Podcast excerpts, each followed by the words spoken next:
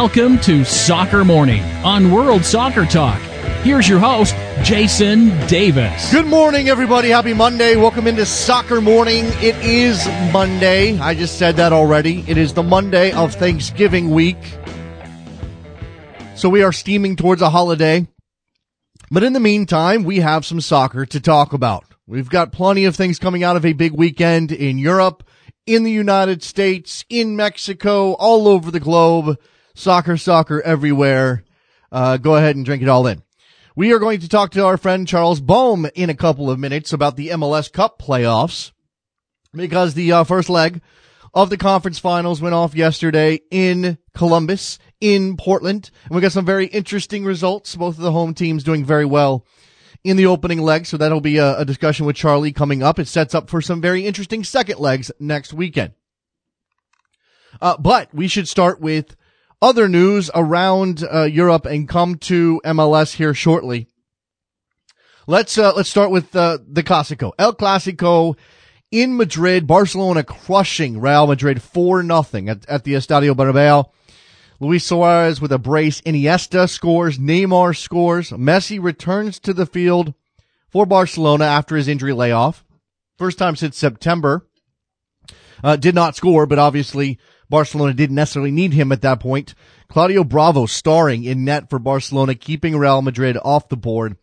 And with Rafa Benitez under pressure, Zinedine Zidane says he is not, uh, he is not going to be replacing Rafa Benitez, or he has played down speculation that he could replace Rafa Benitez as the manager of Real Madrid. And of course, you lose to your biggest rivals for nothing. You fall behind in the league by six points in Spain, even at this point, even in November. That's a big number. And you're going to be under pressure if you're Rafa Benitez. Yet, there are reports today suggesting that Florentino Perez, president of Real Madrid, will back Rafa Benitez at a press conference uh, scheduled for today. So we will keep an eye on that to see if, in fact, Rafa Benitez has a job come the end of Monday. In the Premier League, Liverpool shocking Manchester City at the Etihad four to one, absolutely running roughshod uh, over the citizens there for the Reds. Manchester United deals uh, with their short, their striker shortage, excuse me, and wins two one at Watford. Chelsea beats Norwich one nothing at Stamford Bridge. Leicester on fire, three nothing winners uh, away to Newcastle. They jump up to first place, and Jamie Vardy uh, Le- Leicester striker has equaled Ruud van Nistelrooy's record of scoring in 10 consecutive Premier League games. Absolutely fantastic story. Jamie Vardy making his way up the ranks in English football and uh, arriving with Leicester, who again now is in first place in the, last week of November. That is pretty stunning. MLS playoffs. Actually, no, excuse me. Let's go to Germany. Dortmund losing more ground to Bayern Munich with a 3-1 loss on Friday to Hamburg. Bayern Munich, meanwhile, ro- rolls on on Saturday with a 3-1 win over Schalke. Chicharito Hernandez scoring in his seventh consecutive match as Leverkusen wins 3-1 away to Eintracht Frankfurt. Wolfsburg demolishing Werder Bremen 6-0. Uh, so there's your German update. MLS Cup playoffs. The Columbus Crew with a 2-0 win over the New York Red Bulls at M- Mapfre Stadium in Columbus biggest crowd in uh, Columbus Crew playoff history on hand to witness. Justin Meram scoring nine seconds into the match. Just uh, a brilliant start for Columbus. They went ahead and rode that uh, that goal out. Uh, added one late with uh, Kei Kamara picking up uh, a goal, cleaning up a mess after or cleaning up a, a, rebound after Cedric just absolutely um, destroyed the Red Bulls' defensive uh, back or defensive setup there.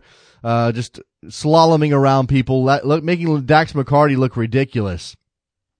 Uh, so that's uh, that's a, a big win for Columbus. It sets them up very nicely going away to the second leg in New York on Sunday. There will be 27,000 people on hand at Red Bull Arena to push on the Red Bulls who uh, have a shot. I mean, let's let's be honest. They do have a shot. They did not get an away goal, but they should be okay to at least give uh, Columbus a run for their money. Meanwhile, Portland in their first uh, in their first leg against FC Dallas at home at Providence Park gets a 3-1 win. Liam Ridgewell, Dairon Asprilla, and Nat Borchers with the win uh, with the goals, excuse me, for Portland. Meanwhile, David uh, Texeira scores for FC Dallas to give them an away goal at 2 to 1. You actually thought maybe FC Dallas was in good position to go home and with that away goal uh, put away Timbers, but when Nat Borchers tacked on that third goal for Portland, it puts them in great position to go and finish the thing out in Frisco, Texas next Sunday. Both of the top seeds now behind by significant margins in the conference finals. We'll see if the upsets are coming. Sepp Blatter says he was quote unquote close to death after being hospitalized for stress. He said he was quote, between the angels who were singing and the devil who was lighting the fire. Okay, Sepp. He said, I was very close to death, but luckily I never became unconscious in the 48 hours where I was really between the angels who were singing and the devils who were lighting the fire. It was the angels who sang. All right. He then went on to back Michel Platini as his successor as FIFA president. Both of those men, of course, suspended by the FIFA ethics committee for their, uh, for their role in a, in a questionable transaction involving payment to Platini for work done uh, 10 years before he was out, uh, before he was actually paid uh, from uh, the FIFA coffers. In college soccer, we will have a new champion in 2015. Defending champion Maryland, uh, sorry, defending champion Virginia knocked off by Maryland in the uh, round of 32 in the NCAA men's soccer tournament.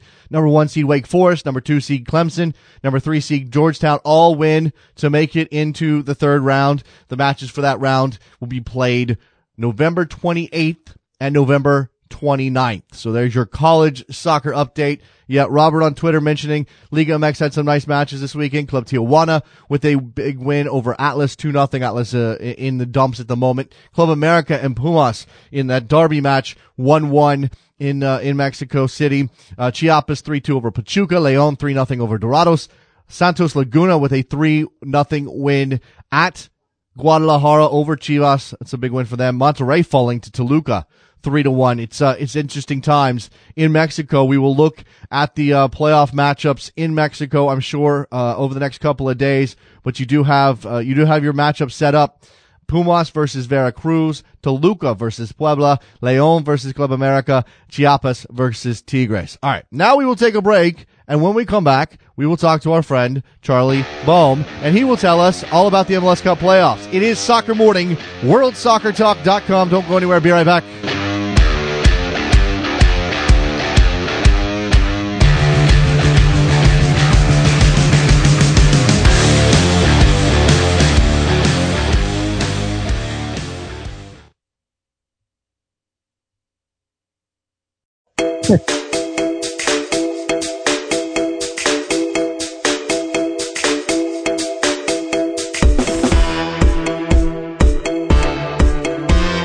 Welcome back to Soccer Morning on World Soccer Talk with Jason Davis. All right, here we go. Back on Soccer Morning. We are joined now by Charlie Boehm, MLSsoccer.com, SoccerWire.com, ML, USSoccerPlays.com, uh, excuse me. Uh, limited time with Charlie here this morning, but we definitely wanted to touch on the MLS Cup playoffs, the first leg of the conference finals in the books, uh, both East and West. And uh, Charlie, first of all, how are you? Oh, I'm doing fine. Uh, it's still uh, still sort of uh, marinating in some of that drama we had last night. Yeah, you know, it was um, both of those games provided some interesting storylines and, and, and really, I mean, uh, we'll get into the specifics of what happened in each one of those games here in a moment, Charlie, but do you think that there's an argument for the, uh, f- for the higher seed having to go on the road in the first leg, not necessarily being an advantage for those teams in the, in this case, obviously New York and, and FC Dallas? Well, sure. I mean, this is something that comes up, I think, pretty much every year. It's kind of an annual tradition in uh, MLS postseason. You, you, can make a case for um, for there being an absence of home field advantage, but uh, it's hard to um, it's hard to say w- what's a better approach. So, of course, we know that MLS owners want to host a game. They all want to host as many playoff games as possible because that's revenue and exposure over and above, you know, what they planned on for the season. Uh, but um, that to, so that means you're looking at a minimum of a two game series. Um, in the early years, they tried you know three game series as well, um, and that was pretty awkward too. So um, you know, there's ways you could tweak it, but I think nothing's going to really make everyone happy at this point. You know, one game series would would have some benefits to it, but it also shrinks the the margin for error even further mm-hmm. for the higher seed. Um, you know, I've heard it suggested that uh, we we ditch the the away goals rule. I've heard suggested we ditch the goal aggregate in, in at all. You know, the old NASL did uh, did two game series with just simply based on victories. So it didn't matter what your margin of, of victory yeah. defeat was. Well, um, that's been done in MLS history as well. Three game series um, in the past, and, and, and that's. I don't know. That's even odder from a soccer perspective. Uh, not that I'm necessarily tied to well, we have to do things the European way or whatever, Charlie. But it is it is interesting. Well, the, the, what I would say is, um, you know, don't don't lose three to one. You know, don't don't lose. Don't give up a lot of goals. I mean, the sure. the, the fundamentals are the same here. Probably the if I were were king, probably the only tweak I'd make in the short term is I would actually offer uh, the the hosting um, sort of situation to the to the discretion of the the higher seed. So if FC Dallas really wanted to host the first leg rather than go on the road in the first leg, let them let them choose that as soon as the matchup is known and uh, and then you go from there. I, you know what? I honestly suspect that in this particular case, for example, with Dallas Portland, I have a feeling that Dallas would probably have picked to to host the second game anyway because um, they love to have more time to sell tickets. So right. you know, there's there's business concerns at work here as well. Yeah, certainly. All right, let's look at these games. Let's start in the Eastern Conference. Uh, the Supporter Shield winning New York Red Bulls go to Columbus. Uh, sellout crowd, although not everybody in the house to start the match. Charlie, long security lines. Obviously, things are very tense uh, around sporting events these days because of what happened in Paris. And, and, so I don't necessarily blame anybody, although that maybe it should be streamlined a little bit better. But people missed the opening goal because Justin Meram scores nine seconds in. And, and really, if you're Jesse Marsch, if you're the New York Red Bulls, if you're that back line, you have to be incredibly disappointed that you let a long ball and a, and a Kei Kamara knockdown beat you nine seconds into the game. Yeah, it's a it's a cardinal sin really, and and someone like Jesse Marsch, um, he's going to be pulling his hair out for the next week, uh, if not longer. Um, you know, giving up that goal. It's it's his team has been generally been very good in this department in terms of preparation, mentality, intensity. Um, I've seen them score. I mean, they they almost set an, uh, an MLS record a few months ago during the regular season, scoring I think against Philly, you know, mere seconds off the kickoff, and it showed the sort of gulf in um, in, in, intensity and and focus levels between those two clubs. In this case, you know, it really it was you know classic Route One play that where where the uh, it came down to to you know missing out on one header and maybe maybe missing one opportunity to clear, and then all of a sudden you're you're down. So uh, these are the these are the moments that decide series like this. And uh, I don't know that it's necessarily the case. I actually, I actually think, uh, think New York are still well in this series, but it certainly leaves them with a, a, tougher mountain to climb. And, and honestly, it could have been worse if you look at how many chances Columbus created. Yeah, they did create a bunch of chances. Um, they also kind of sort of out pressed New York. Uh, we we know the Red Bulls have, have leaned on on Jesse Marsch's press uh, high press game to to to put them where they are.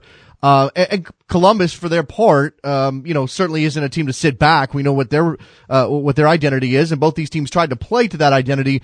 It just ended up that that Columbus did a better job of it in, in this particular match. I mean, I don't know that we have any we can identify why necessarily. It's just that uh, for whatever reason, the intensity level was higher for the home side. Well, I think you, as a home team in the, in the, that situation, you should have a, an internal clock going in your head. You should have a sense of urgency over and above even what you would what you would expect for the playoffs because knowing you're playing the top seed, you're playing a team that that's very good at home in the Red Bulls. You, have got to have that sense of um, um, uh, desire to to really cash in and make hay. And I could see the frustration was actually growing. You know, before that second goal, when it was one 0 should have been more than that, arguably. You could see uh, Kamara was was chirping a little bit as his teammates. Um, there was a little bit of frustration there there was that that that sort of um, desire to to go and get more and, and cash in because you, you know if you create ten chances and you only put one away, you've left the door open for your opposition to to, to punish you more effectively on the return leg. Yeah. So I think they had that desire and they and it, and it served them well. Yeah, certainly they needed uh, they they needed to add that second one to feel to feel good about their chances going back to New York and Cedric Mabwati obviously uh, uh, dancing through uh, the the Red Bulls defense, making Dax McCarty look slow, and then uh, uh Kei Kamara cleaning up on the backside. Uh, so if if you know with that second goal, you have to like Columbus's chances, and yet, as you said, certainly no real reason to think that New York's not po- not capable of a comeback here. Absolutely, New York is is going to have a sellout of their own um, at Red Bull Arena. They've got a um, they've got a mentality and, a, and an approach, a tactical approach that that tends to discomfort opponents that that can um, destroy well laid plans of uh, of bus parking or uh, or tempo controlling. And and so the issue is going to be, you know, is New York going to be able to summon that same level of of drive right from the opening whistle?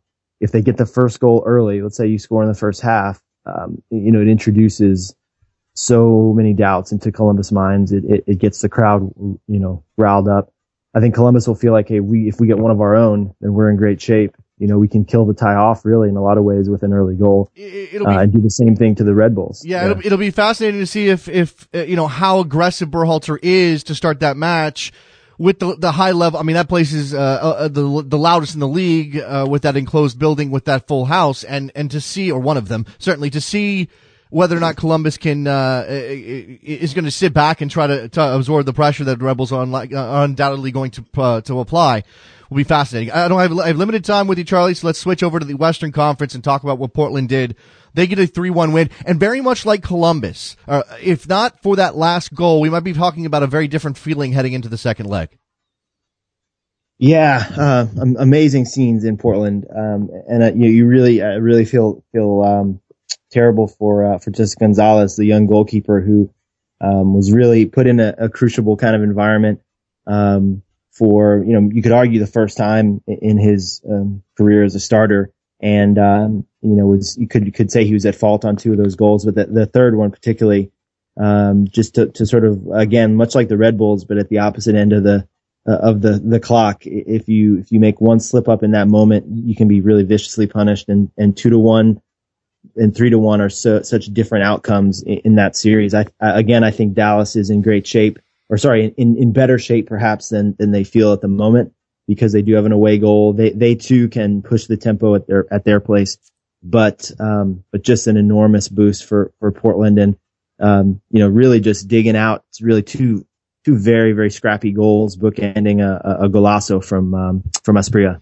Yeah, absolutely. Um, you, know, you know, can't really account for that. Uh, some question of whether or not Jesse Gonzalez misplayed that shot. I, uh, I, I mean, I don't know what you do in that moment, and, and I, I, think that uh, you know, lots of goalkeepers get beaten by by a ball that just moves that much, Charlie.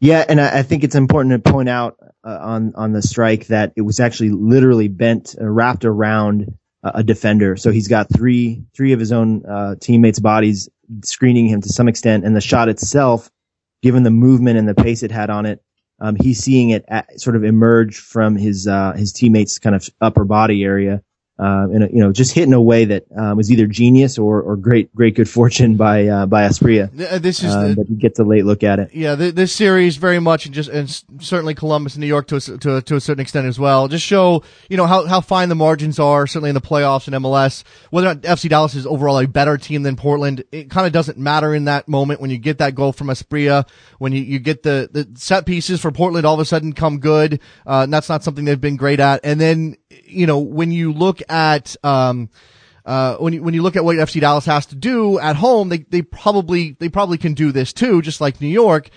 And if not for, I mean, I, I, I vividly recall Mauro Diaz playing a, a, an incredible ball for, for Hollingshead that he couldn't put on frame. So there's, you know, th- these are the margins, Charlie.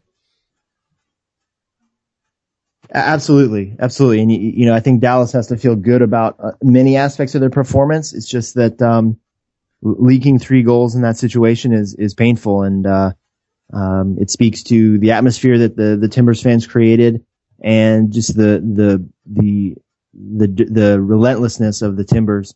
Um, you know, they're they're big guys. Um, they're two center backs, Borchers and and Ridgewell, coming up big at both ends. You know, pitching. Uh, pitching up a pretty good, pretty good defensive performance, but also um, scrapping out important goals uh, on set pieces. So you know, we we talk about set pieces so often, right? And, and they, they prove to be crucial on this occasion.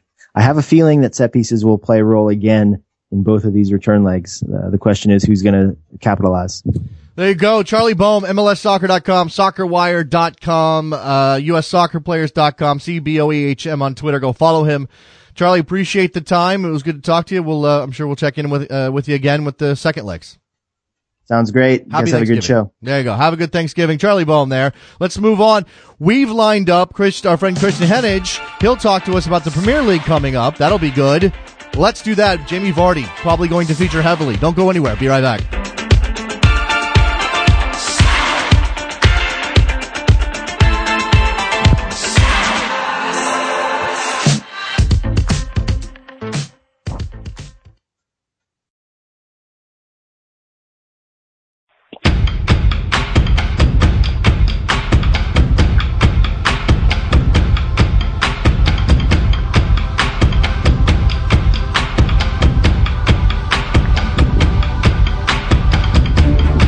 Welcome back to Soccer Morning on World Soccer Talk with Jason Davis. We are back on Soccer Morning. Very happy to have grabbed our friend Kristan Heneage, who joins us. He writes for many an outlet. You can follow him on Twitter at K H E N E A G E. Uh, Kristan, how are you? Very good, mate. Thanks. How are you? I'm doing well. We just talked about your lack of sleep. Um, luckily, your lack of sleep can be attributed to the amount of football that you watch, uh, which, you know, who's going to complain about watching a lot of football?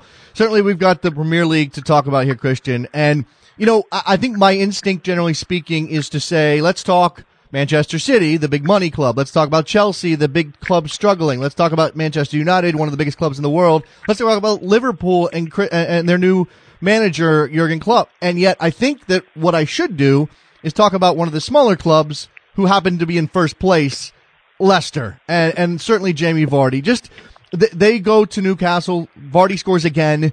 They are now in first. It may not last forever, but tell me how remarkable it is. It's it's brilliant stuff. You you have to add the further context of when Ranieri was appointed in the summer. Everyone thought it was a bad decision. I remember Gary Lineker, a, a famous ex-Leicester player, saying as much. And you know, as someone who's who's a bit romantic about these kind of things, it's the stories in Leicester as well. I mean, I did something on Jamie Vardy last week that you you can find uh, on the internet.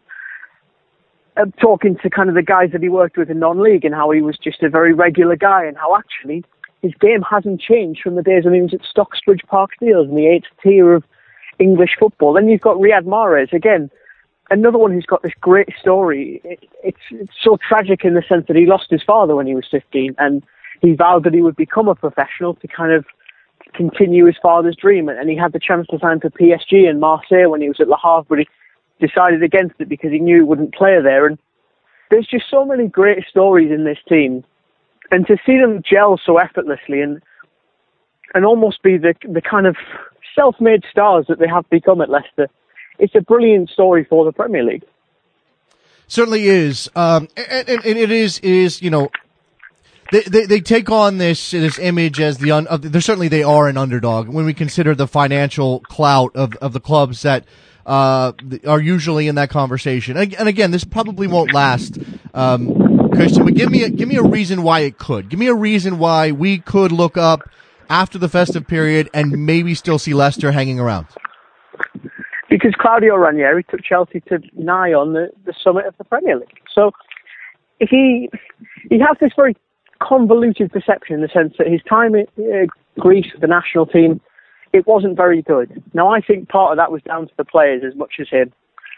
You look at other parts of his career, Chelsea, Juventus, even Inter to a degree. He's done wonderful things with the football clubs that he's worked at, and I think arguably he's a little bit underrated.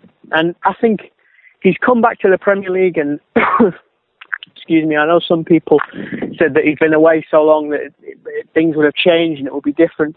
He's picked up right where he left off in that sense. And I think if there's one man in this league that I trust to kind of maintain his team's form, it's Leicester. Now, of course, there are things that go against them.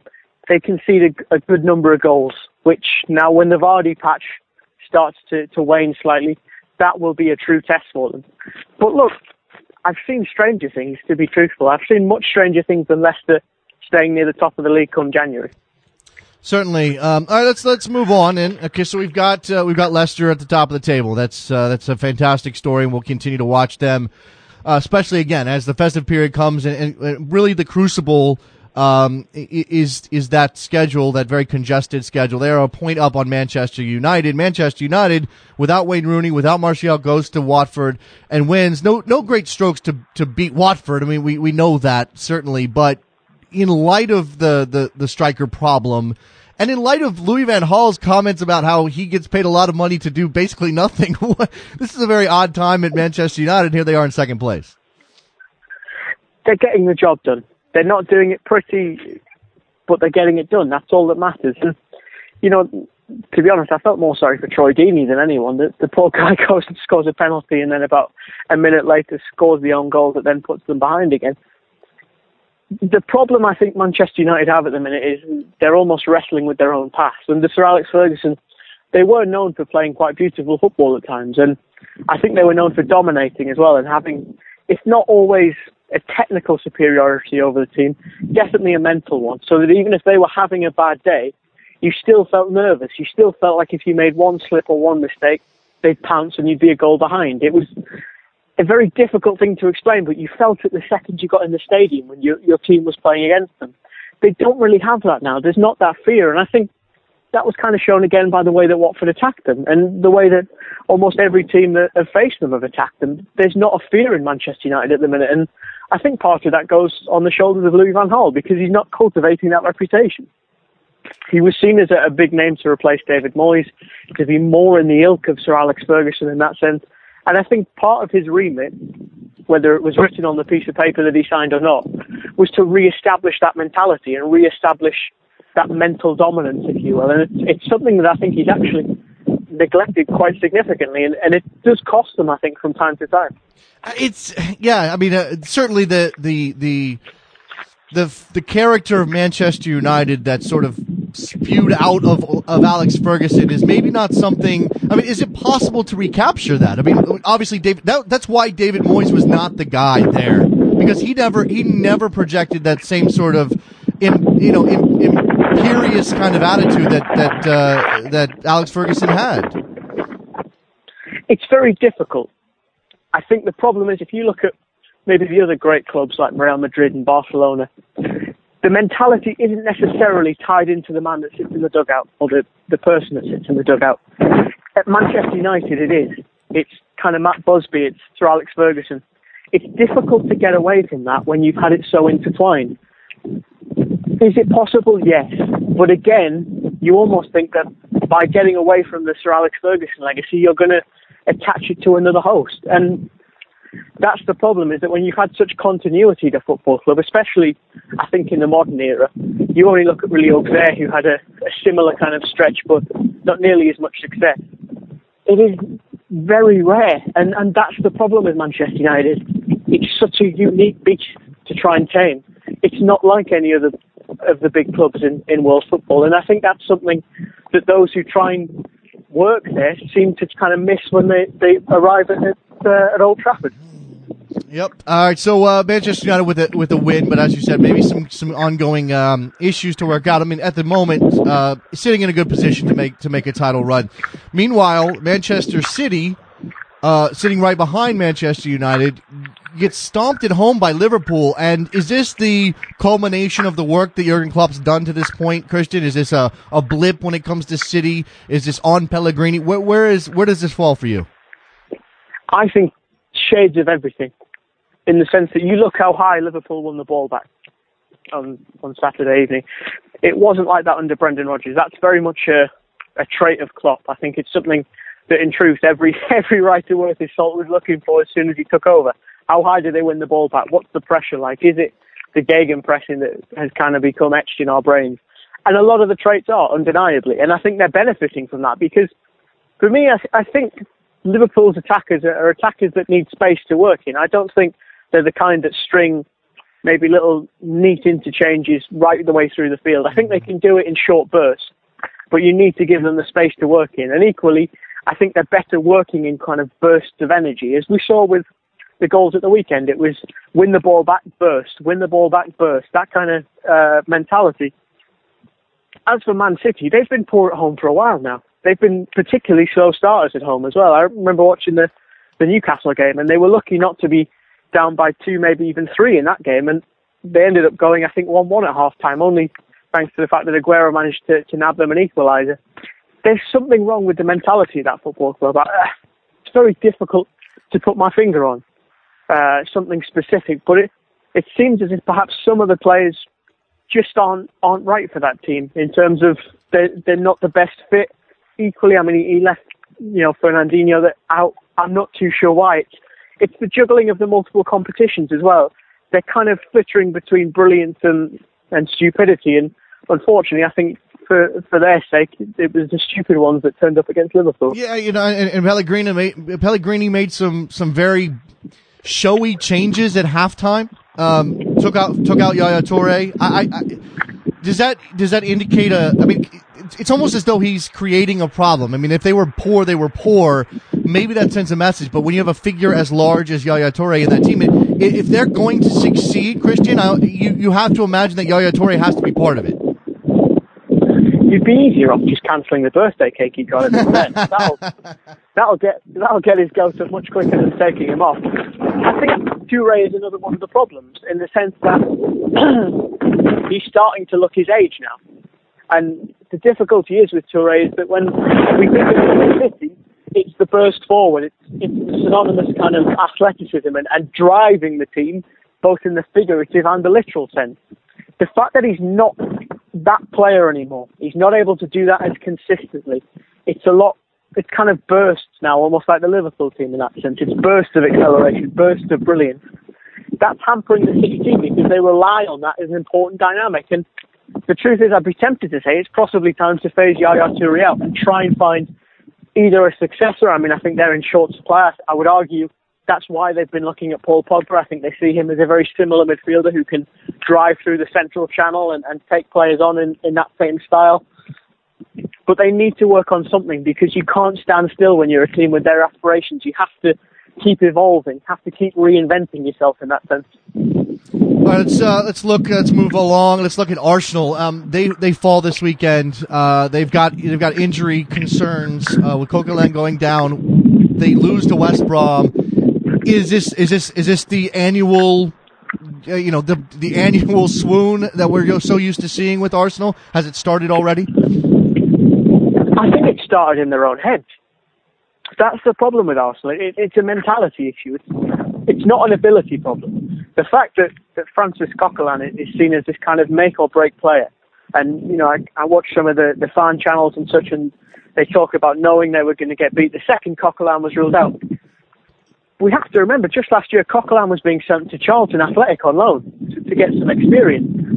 The fact that he can be moved such a, a game-changing player, if you will, in such a short space of time, I think that speaks volumes of that midfield in terms of what it's able to do now.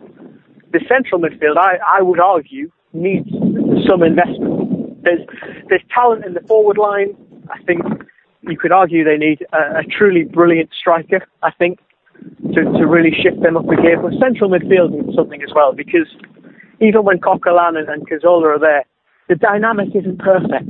It still needs some kind of refinement, some kind of work. And the fact that Wenger isn't willing to spend, well, well, that's an unfortunate trope that we kind of go back and forth on depending on whether they're winning or losing. the truth is, he has to spend money. It's so it's as you said, make or break for Coquelin. And just last year, you know, they they're riding Aaron Ramsey. He gets injured. Everything falls. Everything falls apart. It, why is it?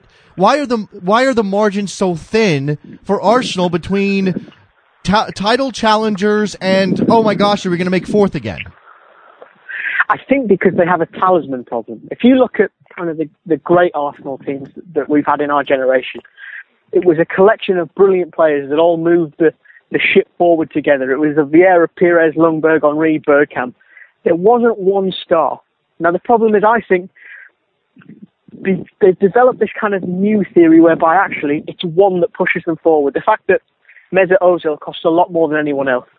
The fact Alexis Sanchez costs more than, than pretty much anyone else bar Mesut Ozil. It breeds this almost talismanic idea that it's that one player who drives us on. you even talk to Arsenal fans, they talk about needing that marquee signing. Some saw it as, as Petr Cech, some felt they needed an outfield player to be the marquee signing. It, you can't truly succeed with that talisman idea. It's very rare that it happens. The one that jumps out is Diego Maradona in the World Cup of, of 86. That's a month, two month long tournament. It's not a nine, ten month season where you've got to go away to Stoke and go away to, to Watford and difficult trips like that. That's the problem with Arsenal right now is yeah. I think the quality level has slipped. That's that's the biggest problem. The quality level and I think almost the, the self belief level has slipped. I remember Thierry Henry was perhaps one of the most arrogant players I've ever come across in, in the Premier League. And let let me be honest, as a as a neutral, as an away fan, I didn't like him that much. But that was kind of what made him brilliant, was that he knew he was good. Yeah. I don't see that same swagger in the current bunch, if I'm honest. I don't see the, the swagger of champions, if you will.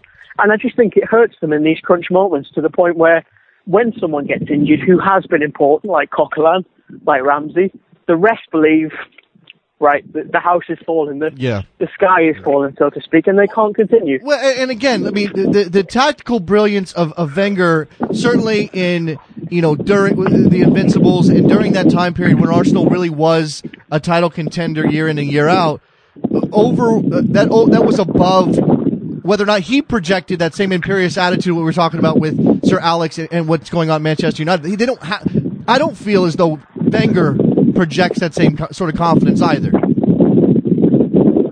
No, I, I- don't think he does. To be truthful, I, I think his perception has changed. I've said this before, and it, I'll be honest, it tends to cause controversy. I, I think there is a generation of Arsenal fans that will grow up with knowing Arsene Wenger as a nearly man, as Mourinho very harshly branded him a specialist in failure. They won't know him as the man who took them to an unbeaten season in a Premier League, and that's partly because the league has evolved. The league, like any professional sports league, has evolved, and the problem is, is where Wenger was once this innovator and, you know, brought the idea of regulated diets and all this kind of thing, and everyone's doing that now, so you have to go another step ahead. I don't think he knows where that step ahead is, and equally, I think he, he's far too loyal to the players he has, and that in turn breeds a problem in the sense that you kind of always work best when you think your job's on the line. It's a sad truth, but it's a truth. I'm sure you and I know that quite well, being journalists of a freelance variety. Yes, absolutely. In that sense, I, I, I don't see that with Arsenal. I don't see them. I see too much comfort, too much complacency within that squad, and complacency never brings you titles. All right, let's uh, let's let's let's talk about. Let's go down to the bottom of the table. Robert on Twitter wants to know, Kristan, just how bad is Villa right now? And and, and I mean, is there any way back for them? They lose four nothing to Everton this weekend at Goodison. Uh, maybe you don't ever, maybe you don't expect Villa to go to Goodison and get a result, but to lose by that that margin and, and it just continuing this uh, this really horrific season that they're going through. Villa is a bit like that, like a young child in that sense, in the, the way you say, "Look, I, I didn't expect you to win, but I expected you to put effort in." That's their problem right now. Is they look devoid of effort. They look like eleven strangers that essentially met in the car park before the game, and that is quite a, a damning indictment of, of them and the situation they find themselves in. Their, their signings haven't really had time to bed in because Sherwood ostracised a lot of the, the French players. Now you've got Guardian, who at least knows them, but excuse me, I'd imagine doesn't know the the English players that well, and they're fast running out of time. And and you're right to say no one expects them to get a result at Goodison Park. It's a difficult place to go. Everton are, quite a vibrant young team, exciting young team. You expect them to put up more of a battle, though. You expect them to put up more of a fight, and they just didn't. And I think, to be truthful, having watched this league for a while, it was the kind of performance you look back on in nine months and go, yeah, they were dead cert for relegation at the time. And that's the problem with Villa. I, I personally think, and I'm, I'm not one for really liking to make predictions, I think Villa are going down this season.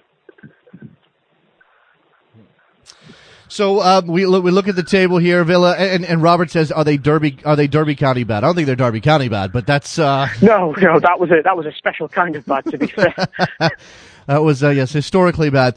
All right, uh, Kristan Heneage joining us. Uh, Kristan Heneage, um, let's uh, briefly here, and I, we already talked to Charlie Boehm about the playoffs, but I'd love to get your your take on last night's uh, action in MLS. Certainly the way that, that Columbus handled the Red Bulls. Maybe not the result isn't maybe not overly surprising, although you uh, you kind of would have had New York scoring at least a goal on the road.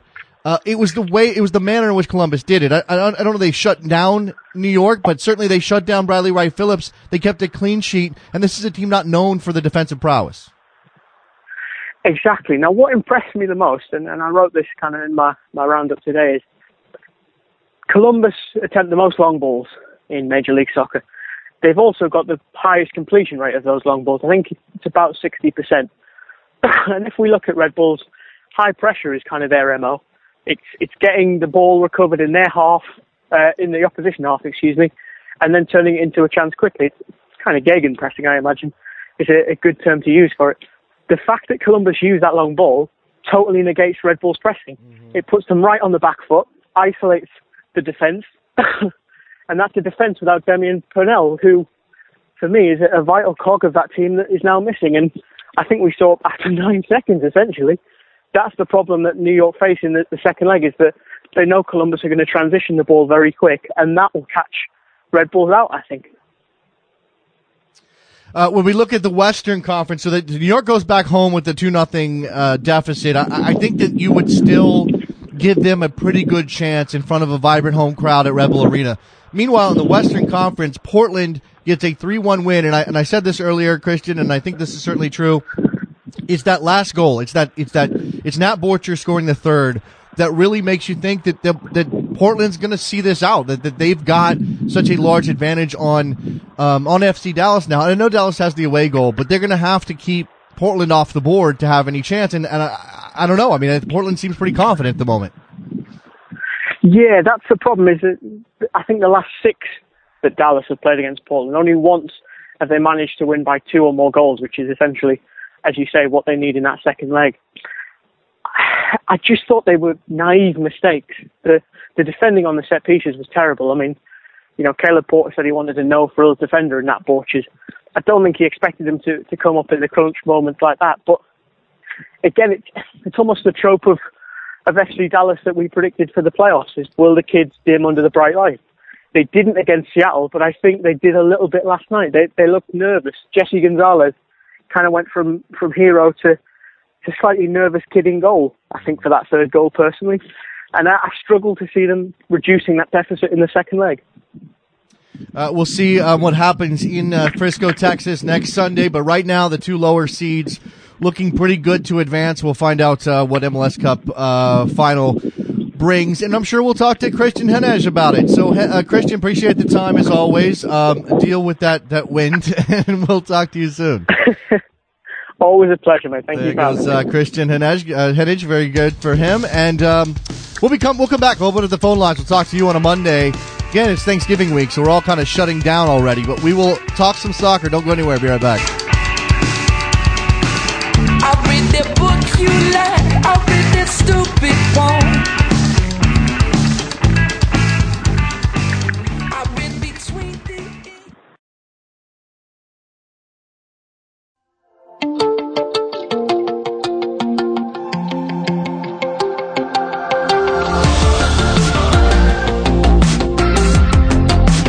Welcome back to Soccer Morning on World Soccer Talk with Jason Davis. All right, it's that time of the show where we open up the phone lines and talk to you about whatever's on your mind when it comes to soccer. 646 832 3909 is the phone number. Jump on in. Let's talk MLS Cup playoffs. Let's talk Premier League. Let's talk about Leicester topping the table in England. Let's talk about Germany. Let's talk about Mexico. Liga MX playoffs are set. I read out those matchups. I don't have them in front of me now, but we can go back and look at those matchups.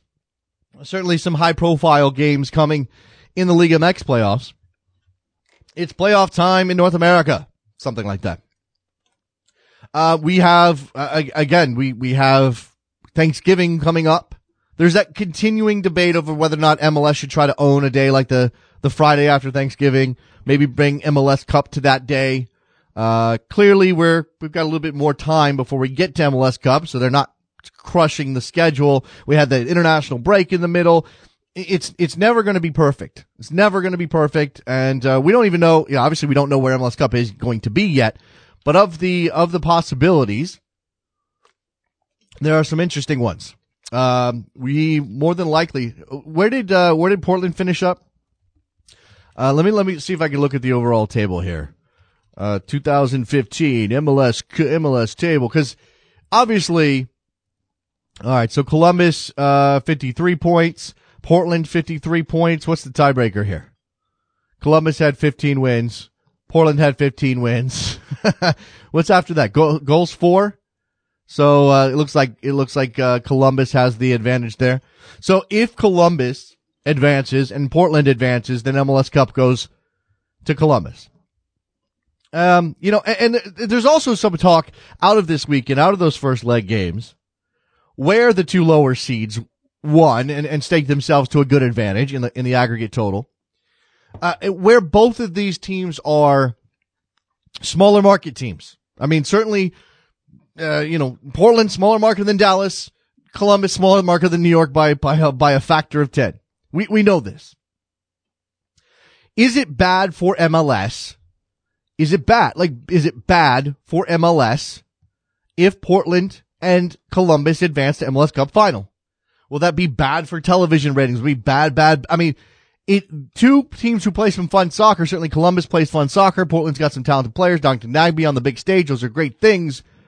But you take it outside to a bigger picture and, and trying to capture some interest beyond the, the hardcore MLS fan base. And you wonder if that's a good matchup for the league.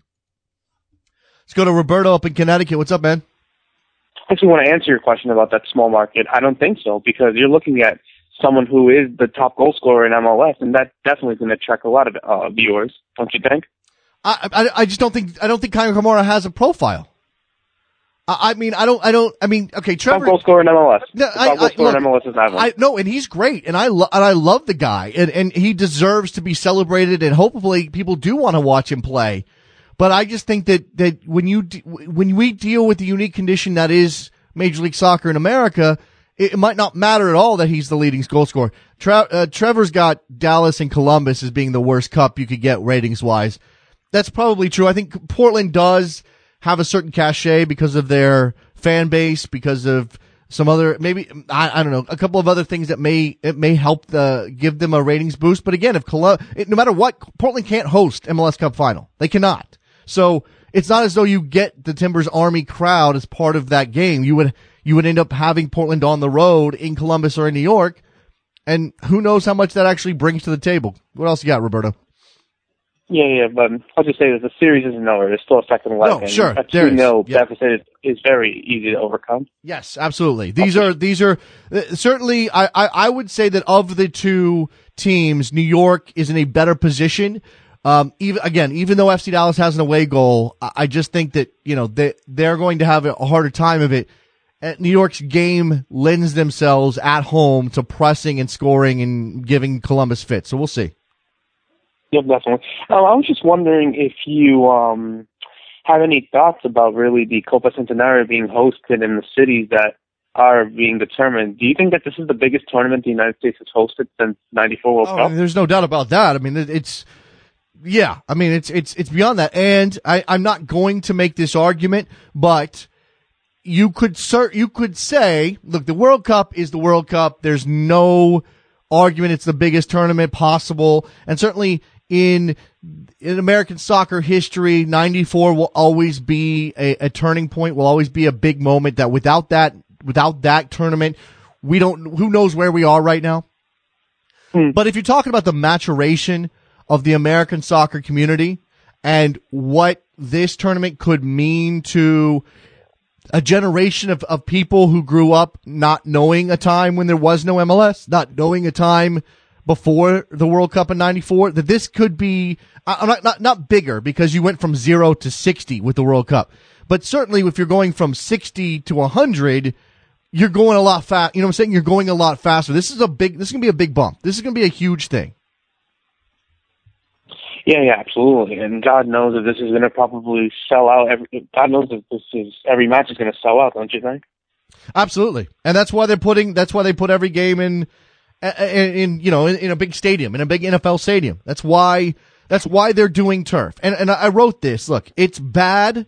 It's bad that they're doing turf. It's bad that there's going, not, not, not playing games on turf. It's bad that they're going to put sod on top of turf in some of these places.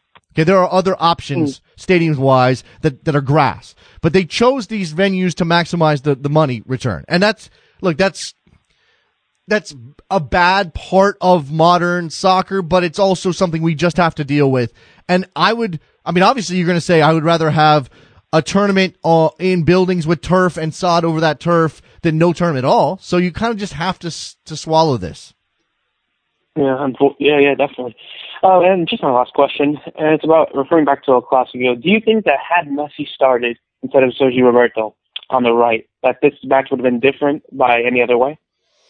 Um, you know, I watched uh, probably second half of that game, so I'm not I'm not positive. Uh, you know, that, that was just that, that was just for me. That was an effort thing, and and, and it's going to be interesting to see what Perez says today. And I don't know when that that press conference is going off, Roberto, because they they did not they did not go out there and fight for the badge. They can go out and fight for Rafa Benitez. They can go out and fight for that crowd at the Bernabeu. So what does that mean about where they are right now? And what does that mean about how they feel? I mean, we, we constantly hear that Ronaldo doesn't like Benitez, that, that he wants Benitez out. I saw this morning, uh, he go, uh, apparently uh, Ronaldo goes to Perez and says, Benitez or me. So why were you, why are you backing this guy? I mean, are you, are you making a stand against Ronaldo? Are you, are, do you really believe Rafa Benitez is the guy? I don't understand. I think it was a mistake entirely when they sacked, uh, sacked uh, Carlo Ancelotti. Hugely. Yeah. Yeah. Well, was, I mean, and, and notice this, notice this as well. This, these routes between El Clásicos are happening five-year circuit, uh, circuits, don't you think? 2005, three, uh, Barcelona won 3-0 at the Bernabeu. 2010, Barcelona won 5-0 at the Camp Nou. 2015, Barcelona won 4-0 at the Bernabeu. Yeah. Yeah. I mean, I, was looking this morning. You know, Perez has won in seven seasons in charge, has one league title for Real Madrid. That's not that's not the return you're supposed to get out of Real Madrid.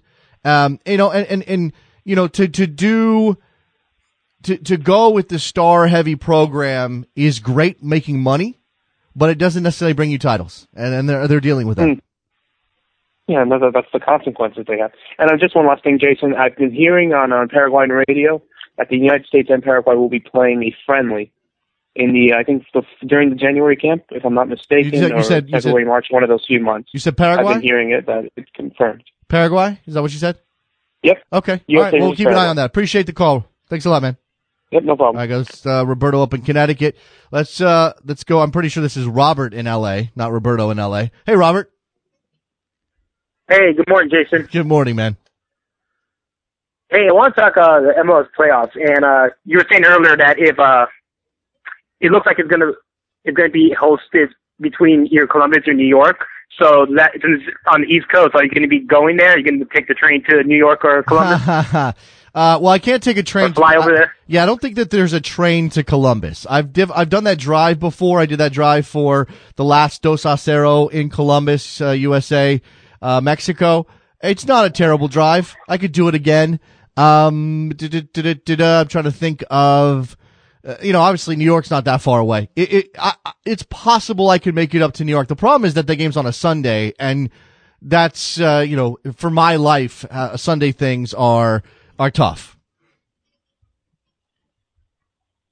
Okay, all right. Well, you, you just uh, that Columbus. Uh, I was watching last night. Columbus. They were playing uh, they played pretty good, and then I don't know, maybe just uh, New York didn't show up that day. Uh, a lot of soccer question was saying like got a lot of negative feedback. Yeah, I, I look the um, I, Columbus played their game plan perfectly. Uh, give Greg Berhalter tons of credit for that. New York's now got to figure it out. I mean, this is why it's a two, you know, it's a two leg series. You don't, it's not one and done. New York's going to have the crowd behind him um, uh, behind them, excuse me, at Red Bull Arena, and that's uh, that's a big boost for them. It's going to be it's to be loud. It's going to be packed. Uh, Twenty seventh out, provided everybody can get in the building by the time the game starts. Um, so I, I think that there's a good chance here. If New York scores that first goal, let's say they go up they go up one nothing in that game in the first 25 minutes, Roberto, uh, sorry, Robert, let's see, typed it wrong. Uh, then that's going to be that's going to make for an incredible sort of uh, intense affair to see if they can get the second uh, tie it up, and then whether or not Columbus is going to open up at all. I mean, I think it's going to be fascinating to see how Columbus plays this defensively.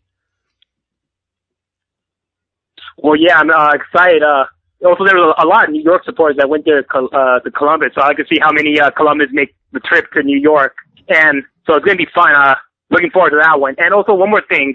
Uh, I don't know if you noticed this, since uh, you know all the regular soccer games were taking place all over the world. They were doing uh, those moments of tribute for the know that those horrible terrorist attack in, in France and Liga MX did, and I was watching a Brazil league did, but I didn't see it in MLS. I mean, credit to the supporters because they were holding French flags at both Portland and uh, Columbus. And I know it's a little thing because uh, I, I mean I, I want to make a big deal out of it. I, I just one thing that I noticed. Yeah, I don't know if we if they did moments of silence or not. I guess I, I mean you know they they weren't on the broadcasts, that's for sure. Um, I'll, I'll check into that. Uh, you know.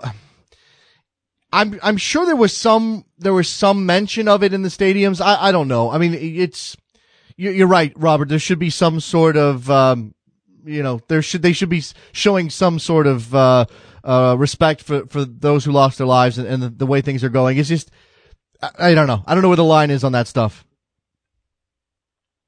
Well, yeah, I mean, I mean, just uh, I saw the supporters were doing, so I'm gonna give credit to them, and that's all, all I wanted to say. I mean, I, I want to make a big deal out of it. It's just something that I noticed. I, I don't know if it was me or everyone, but uh, thanks for taking my call, Jason. I appreciate it. Trevor says he thinks they did a moment of silence in Portland. Uh, we'll, well, we'll check. I mean, I, I, again, I'll, we'll check on that. It's it, it's it's a tough thing to to try to figure out. You know, how do we how how do we show our solidarity? Uh, you got people across uh, across the world doing that. Um, I don't know. We'll, we'll see. All right. Let's, uh, the phone lines are, are quieting down. We're past 10 o'clock. I think it's time to go ahead and wrap up this Monday edition of Soccer Morning. Thank you very much for partaking today. Again, hopefully, uh, sure you got some, some holiday weekend or holiday week stuff lined up. We will be here just to lay out the schedule today and tomorrow. There is no web show on, on Wednesday. That's a matter of travel and, and some other things family wise. I hope you'll forgive us for that. We'll be back on Friday.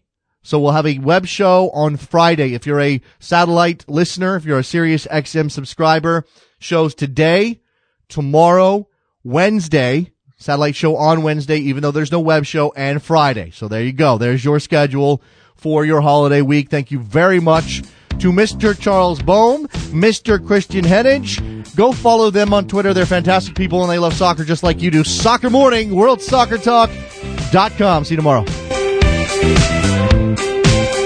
Thank you.